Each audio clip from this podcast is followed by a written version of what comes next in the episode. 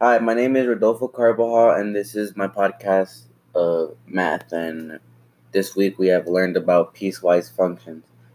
So in my notes, my EQ is, how can you describe a function that is represented by more than one equation? So I wrote, a piecewise function is a function defined by two or more equations. Each piece of the function applies to a different part of its domain.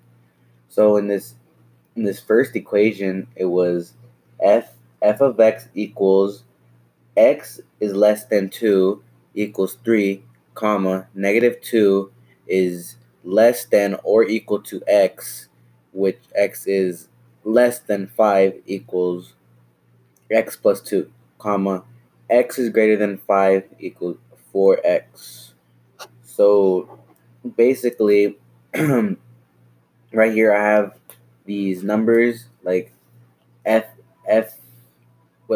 in the parentheses, which would be f -8, f0, f -2, f3, and f10. I have to apply those numbers into the x's and see which one makes sense. So basically, for example, the first one is f -8. So I'd see if it fits in the first one, and the first piece of this function is x is less than 2.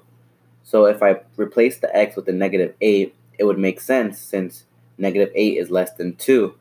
So I would use that number 3, and that would be my answer for f. And so basically, piecewise functions are functions that consist of y equals mx plus b and variables. I know that piece functions are written in, for example, fx equals x is less than or equal to 0 equals x minus 2, comma, x is greater than 0 equals 2x plus 3. The graph of the piecewise function is a straight line. I also learned how to find the y equals mx plus b.